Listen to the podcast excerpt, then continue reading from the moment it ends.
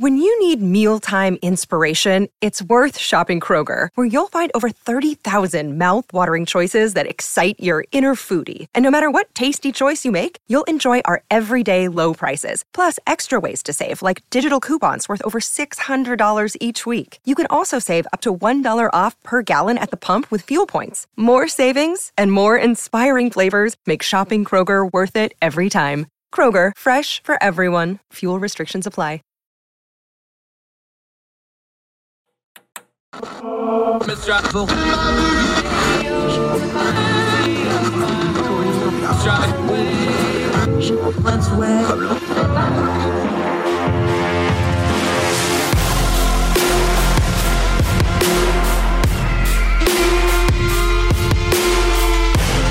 Ah, welcome back to Heard Tell. Uh, we haven't had him on this iteration of the program, but he's been a friend of ours for a long time.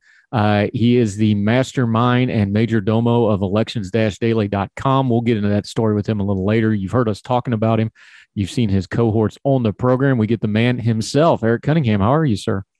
Uh, doing good. Happy to be here. How about you? Been a minute since we chatted, my friend, and there's been some big doings with Elections Daily, and we'll talk about that a little later but you don't do just election data and crunching and election nerd stuff. You also are quite the good writer. We're happy to have you contributing at ordinary times.com.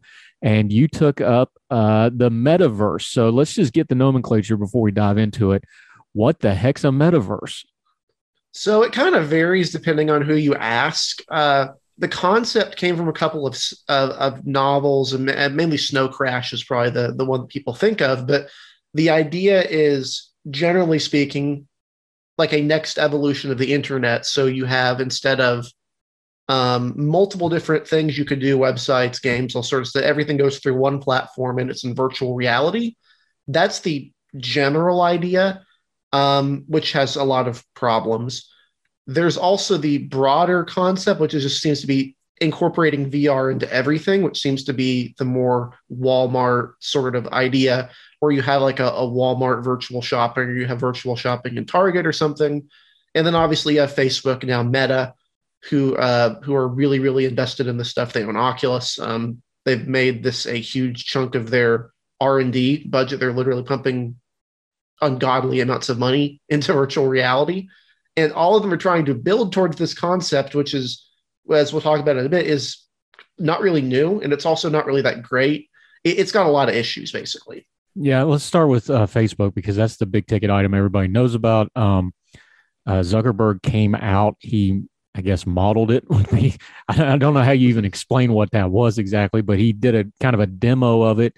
Uh, I found it to be cringy. I found it to be um, kind of disturbing, frankly. Uh, let's let's back up a bit though, because they do own Oculus. You mentioned Oculus. I think that's a step before we get here that is instructive to what's going on here because mm-hmm. Oculus was pitched one way, and then once they got it in front of the public, it went a very different way, didn't it? Um, well, I'm not I'm not a huge expert on Oculus in particular, but they have certainly shifted their direction since being acquired. It's uh, it's gotten certainly more affordable under Facebook. They've reduced the cost of the goggles. The goal is to get as many people to have a virtual reality headset as possible. They pushed more towards gaming uh, which obviously was always going to be a side of this. But the the long short of it is to get is rather than being sort of a expensive product for people who are willing to shell out a lot of money for a premium VR experience, they're pushing it into more of a consumer cheaper thing. I think some of their cheaper models are around two hundred or three hundred dollars, which is cheaper than you could get you know a Nintendo Switch for at, at a store, cheaper than an Xbox Series X or a PlayStation Five. Um, ultimately long term they're probably going to want to subsidize this even further maybe even make them free at some point if they can stomach that cost to make it back in ad revenue and in um, data collection but yeah they, they since facebook has acquired oculus they have taken it a very very specific direction it's what they clearly see the future of facebook as being rather than just the singular original idea for oculus so this seems like a couple of crossing streams as far as the concept goes because like you said, this kind of started in the gaming environment. Uh, VR is nothing mm-hmm. new. I'm old enough to remember the first uh, quote unquote VR Nintendo. It was red and black, and it was a little mm-hmm. tripod thing way back in the 90s. Um, so it's not a new concept. Uh, but they kind of want to meld what we call um, massive multiplayer online games, which are very, very popular. But they want that to kind of be those kind of communities and that sort of thing to mold outside of the gaming world into things like business and into things like social media. You're a gamer, uh, you're a you're a tech savvy guy, so I'll just ask you. Those are also very very specific communities, even though they're growing and they're on the forefront of a lot of things right now I mm-hmm. don't know that those absolutely translate to things like business and social media, though. You're you're right. They don't, and that's sort of the problem with with this new concept is that so previously the internet as it has worked almost forever at this point is if you want to experience a community you go to a website and you experience that community there are different games and all of them are kind of closed off within themselves right so if i go i play final fantasy 14 so if i go play final fantasy 14 all my stuff is limited to that I can't put it into a different game. I can't move it over into something. I can't bring something else into it. It's kind of locked behind that. And that's generally seen as normal, right? If you watch a movie, um, you can't just all of a sudden get something from something else and add it into the movie. Uh, the metaverse idea is that you would transfer everything over. So anything you you purchase in one thing would be possibly in another. That's where they try to tie the NFTs into it, even though you actually don't need NFTs for that. Online stores have existed to let you resell things for quite a while. Um, so like that's the base level of what they're they're seeing is you're taking these individual communities similar to an MMO, which has been around for a very very long time. It's almost antiquated concept at this point, and trying to meld it into more of a something that could be worked for businesses or for just casual people chatting. And that's not a horrible idea, but it also already exists. It's called Second Life. It's been out since I think 2003 uh, was kind of a fad. If, if you were cognizant in the mid to late 2000s, you're probably familiar with Second Life to some degree. You probably didn't play it, but you at least saw media coverage of it, right? There are businesses that tried to invest into it that to make it into a sort of a, a business thing. Uh, it was very much the first sort of idea of a metaverse. And while it was popular for a little bit, it's ultimately faded into mostly obscurity. It doesn't have anywhere near the player base of even a moderately popular MMO. So my biggest problem with this with this whole concept is that we've already tried the sort of metaverse idea. It already exists. It still exists. You can still experience that. And it didn't seem to go very far. So how does VR really change anything? That seems to be the the big technology here that they're trying to add on. Uh, talking to Eric Cunningham of electionsdaily.com about meta and the metaverse. Here, here's where I'm at on, and I'll I'll admit I'm one of the uncool guys. Like I I I learn technology because I have to, not because I really like it. Mm-hmm. Uh, I'm not a huge gamer. I do play some online games. Uh, but the thing about social media was Facebook and Twitter, uh, let's and Instagram. Those are kind of the big three right now. Those were platforms that made connecting with people easier. You could do it just from mm-hmm. your phone. You could do things, you know, Instagram was the whole thing. You can do pictures instantly all the time. Uh, Twitter, you can instantly react to things. Facebook, you can keep up with people in a timeline fashion. One of my criticisms of the metaverse is this isn't easier. You're adding layers to get into something to start with. It's almost the opposite of what made social media and the new mm-hmm. technologies popular in the first place. Am I off base there? No, you're not. And I think the fact that it's not really an improvement in terms of anything is a significant problem. The smartphone, when it came out, objectively made connecting to the internet, connecting to people easier. Email, when it came out, made connecting people much easier compared to, for example, what the old Usenet thing was, um, or compared to faxing, which is still a thing for some reason. Uh, like basically, when we invent new technology, um, it improves things. The metaverse is simply taking concepts that already exist and making them worse, which is I guess it's a good way to get people to invest in your in your business if you can convince them this is the future. But in terms of creating a compelling product, it's harder to see how this metaverse concept will appeal to anyone. If you're someone who wants to just play a, a game with friends, look at every single MMO out there. Look at the top 20 MMOs. What they all have in common is they're either high fantasy. Um, so you got, you know, your World of Warcraft, World of Warcraft, your Final Fantasies, your Elder Scrolls, all of that, which some of those are already existing franchises, by the way. And then you have your existing franchise. You have your Star Wars: The Old Republics, right? Those are those are the two major ones. there is nothing in there that's just normal life, real world sort of scenarios. They're all based on fantastical adventures, um, doing something you cannot do in real life.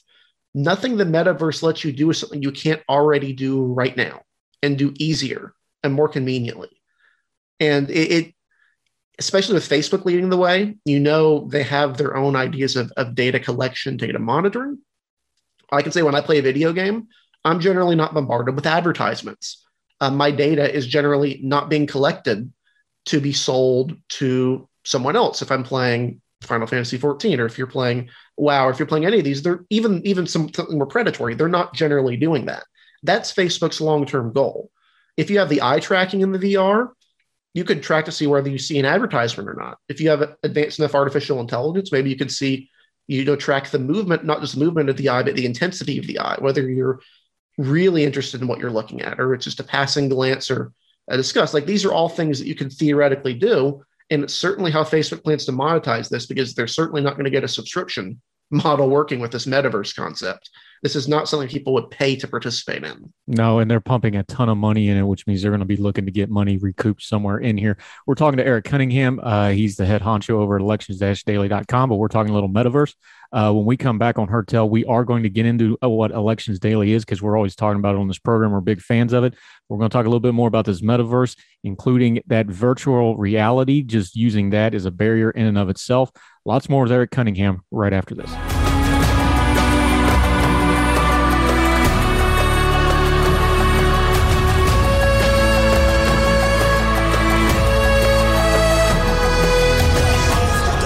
Ah, welcome back to Heard Tell. Continuing with Eric Cunningham, our good friend. Uh, he's the editor in chief over at Elections Daily. Okay, here's the thing about virtual reality, and people that back it don't want to talk about it. But every time it gets popular, and this even went with 3D movies when that was a big fad with Avatar and stuff. Mm-hmm. Um, this technology has physical limits on it, and I don't mean bit limits, and I don't mean bandwidth limits there's a lot of people j- just can't physically do this. It makes them sick. It makes them ill. They don't like how it feels. I'm one of those guys. I have certain issues uh, sensory wise where like I don't even like going to a movie because I don't like all the surround sound coming from behind me, that sort of thing. Uh, you have people that you know obviously that would be on the spectrum that can't use stuff like this. It might bother them. There's a long list of people that just don't like virtual reality and or physically can't do it I don't know that they're properly addressing this issue because I remember when Oculus came out and kind of famously the guy put the guy in charge of that was like, "Oh, nobody's getting sick from this," and everybody's like, "Have you lost your mind?" Mm-hmm. Th- this is a real problem with this technology. Yeah, it, it's it's not nearly as intuitive and as uh, user friendly and as safe as people would say it is. I'm not going to say it's unsafe. There are plenty of people who can engage in virtual reality and do it, but this goes all the way back to the virtual boy that you were talking about earlier uh, some people were able to play it fine. Other people had, you know, physically ill after playing it for a little bit. Um, it's just it's disorienting for a lot of people. There's also the way you interact with this world. Um, pe- one of the bigger movements in gaming recently, actual physical games, is, is accessibility, is making it easier for people who have physical disabilities to play games. Uh, Xbox has their adaptive controller, so if you only have one one arm, or maybe you, you have one hand, but you only have you know you lost your your other hand they have ways that are set up where you could uh, manipulate things they even have ways you could do it where you could use your face or you can use physical movements like that the metaverse concept really relies a lot on physical rat, uh, physical like um, controllers right so kind of like the wii remotes if you look at a vr machine any like the facebook horizon concept which has been widely ridiculed because the, the ad is just ridiculous but all of the people there have two controllers and one controller one hand, one in the other, and the item on their face, uh, the the head tracker. If you don't have all of those, how are you going to have your hand movement? Um, there are specific issues with how you interact with this technology that that make it a little bit more problematic and, and troublesome, and it even goes beyond just physical limitations. So people just can't learn this stuff. Um, you know, Facebook's broad market at this point is not the young people. It's 30, 40, 50, beyond. Um, it's middle age and elderly in a lot of cases. How many of them are going to go out and buy a virtual reality goggle set and learn how to use it so they can do what they're already doing on Facebook in a more inconvenient manner? It, it seems kind of like a flawed concept to me. Yeah, talking to Eric Cunningham. Uh, one more thing to put a bow on this metaverse thing. Uh, you touched on it on the piece. You just mentioned it. Um, if if nobody's like you and me are sitting here going, this isn't a good idea business wise or tech wise, surely the people in Silicon Valley, somebody in the buildings over there has to know that this is a iffy prospect. Is it just because the business model of tech now is get all your money on the front end of investment? And if it doesn't work, it doesn't work, but you got your money on the front end. Is that what we're going to be looking at here? Because as long as you can get the boss to invest in it, you can keep this money train going for quite a while. Mm-hmm. Is is that is there an element of that going on here? Because it just doesn't make a whole lot of sense. I think there is, and I think it's endemic to how tech works. You can go all the way back to the dot com bubble in the, the late 90s, early 2000s. Any company that had any sort of presence on the internet was either being aggressively supported by venture capital or being acquired by other companies. Yahoo, you had the AOL Time Warner merger, which is one of the most disastrous corporate mergers in history. Um, a genuine disaster of a move that had major financial uh, repercussions. The companies that survived, like Amazon and Google, t- went on to do really, really well. But for every Amazon and Google, there was a pets.com. Um, there are a lot of those. And so when you're looking at this sort of end of things, you, you can look not only to the flaws in the implementation here, the lack of profitability, you can look to previous tech failures. More recently, you had the Juicero, which is just such an absurd, a patently absurd concept. It was a, a fresh press juicer that did nothing you couldn't already do by hand that cost a boatload of money and that cost you, I think, around 10 to $12 per cup of juice um, that you're getting. And this got a substantial amount of investment from Silicon Valley. You could even more look to Theranos, which was promising the moon and the sun and the stars and everything within them. And that promise was enough to acquire billions and billions and billions of dollars. And ultimately, it was for a product that not only didn't work, could not have possibly worked. Um, this is very similar. I, I don't think there's no market for something like this. There's clearly a market for some virtual communities, for interconnectedness, for VR, for business implementation. Uh, Second Life still exists. It, it, would not exist if it was not profitable to some degree, or if it was not being backed by people who think it could be profitable someday. But if if if the best you can do, if the absolute best you can do, is go on to things that is is grab off of other trends that are already popular, Tra- drag drag off of MMOs, grab off of Roblox, being able to create games in that, and just say, well, you can do this here. You got to have a better pitch than that. You got to actually present something new and interesting.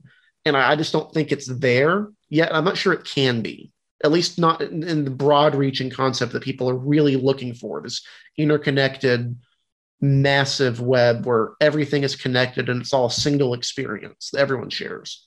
Yeah, talking to Eric Cunningham um, about the metaverse. Okay, uh, put your other hat on, your elections hat. Uh, we have been using your folks on the show. You've been on the show with me before. Uh, Joe Zemansky's been on the show. Sarah Stook's been on the show. I'm sure we'll have some of the other folks on since it's an election year. But you just talked about it uh, ease of information, having a better idea you did that with election coverage. You just kind of rolled out of bed one morning and go, I don't like how they're doing election coverage. I think I can do that better. You actually went out and did it, my friend. So give a little bit of the background of elections daily.com. I'm always hyping it. I use it a lot. Let people know what it is and a little bit of the story of how that came about because I think it's a great story on how we really can kind of take control of our own media a little bit. Mm-hmm. So I founded Elections Daily. I think it was either two to three years ago this one we did at the head of the 20 it was 2019 i think. So that'd be three years kind of crazy to think that it's going to be coming up this year. Um, the, you know the media environment for politics is very very tenuous and very very partisan in nature. Um, it's hard to find specific election news coverage and coverage about election law about politics about redistricting without a partisan lens. When we're you know exactly what the outlet is promoting, and that's what they're going to be promoting. Not that there's not room for that. Um, Daily Kos has some good election coverage. RRH, uh, we're friends with people over there. They have good election coverage from a Republican perspective, but it's still a Republican perspective. Uh, we, when I created Elections Daily, and people, you know, started joining and contributing and writing about it, and we expanded our staff, the idea uh, was to present election coverage that is nonpartisan. Not that you're not going to have contributors who are Republicans or Democrats or independents, that they're not going to have their own perspectives, but that our coverage isn't going to be uh, isn't going to be tempered by that partisan expectation and by that partisan nature. Um, and I think that's really been helpful for us. And I'm, I'm, hoping that there'll be more outlets that, that tend to follow and, and go into this perspective because election law is a generally underreported and underfocused on area. Uh, you know, mapping and politics. This is a pretty niche community that, that we're working with here, but it's also one that's growing and it's exciting to see. Yeah, and I I affectionately call you the election nerds because this traditionally it is data heavy, uh, it is analytically heavy. Um, it's a lot of big words. It's a lot of math. It's a there's a lot of mm. gatekeeping traditionally when it comes to election coverage.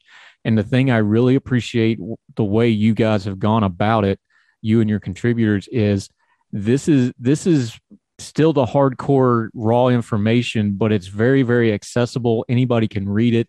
Uh, you even cover uh, overseas politics. You cover UK. Mm-hmm. You cover you've covered some of the EU stuff.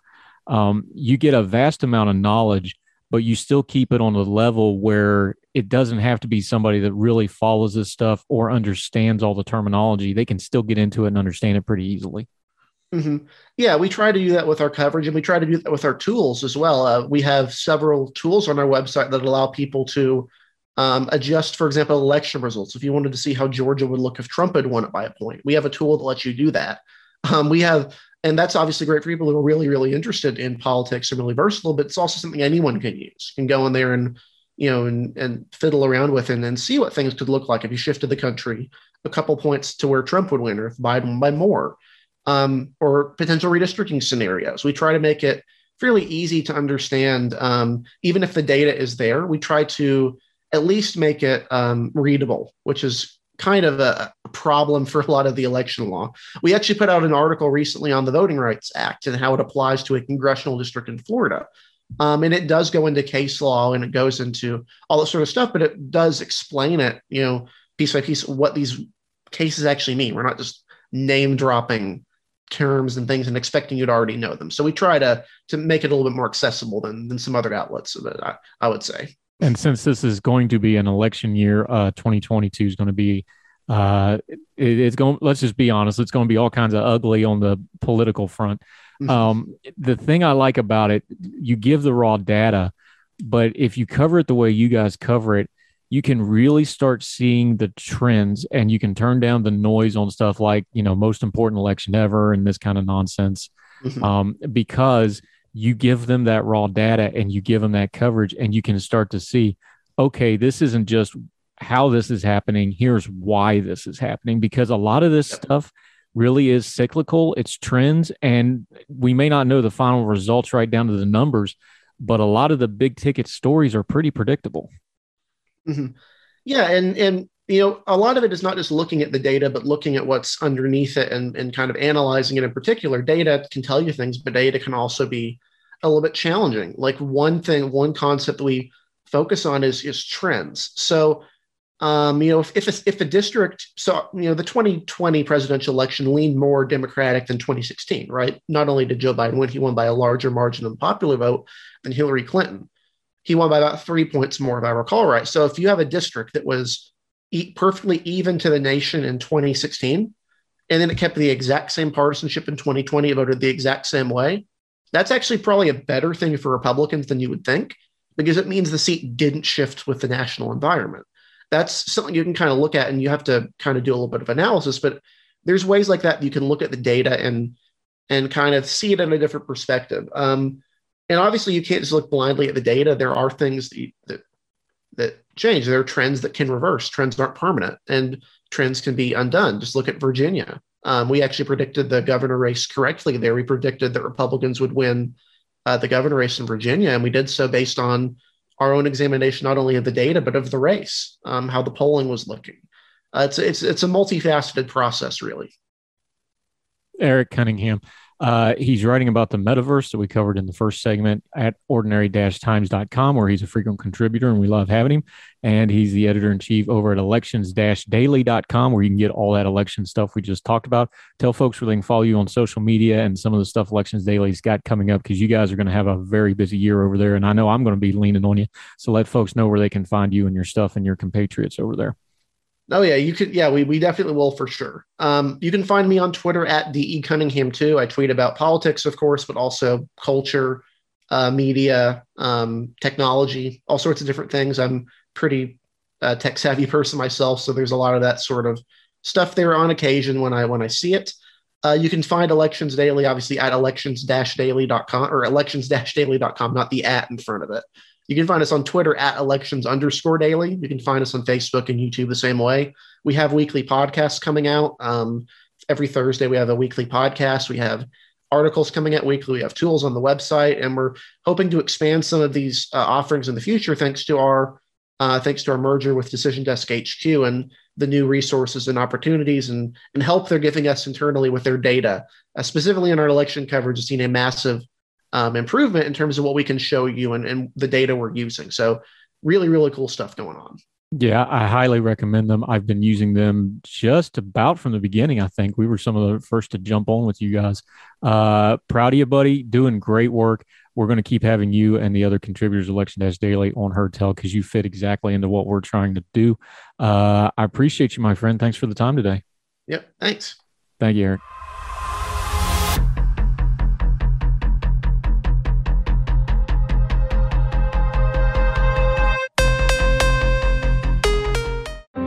Grand Canyon University, we believe in equal opportunity, and the American dream starts with purpose. Whether your pursuit involves a bachelor's, master's, or doctoral degree, GCU's learning environments are designed for supportive networking and collaboration. With over 330 academic programs, GCU provides a path to help you fulfill your dreams.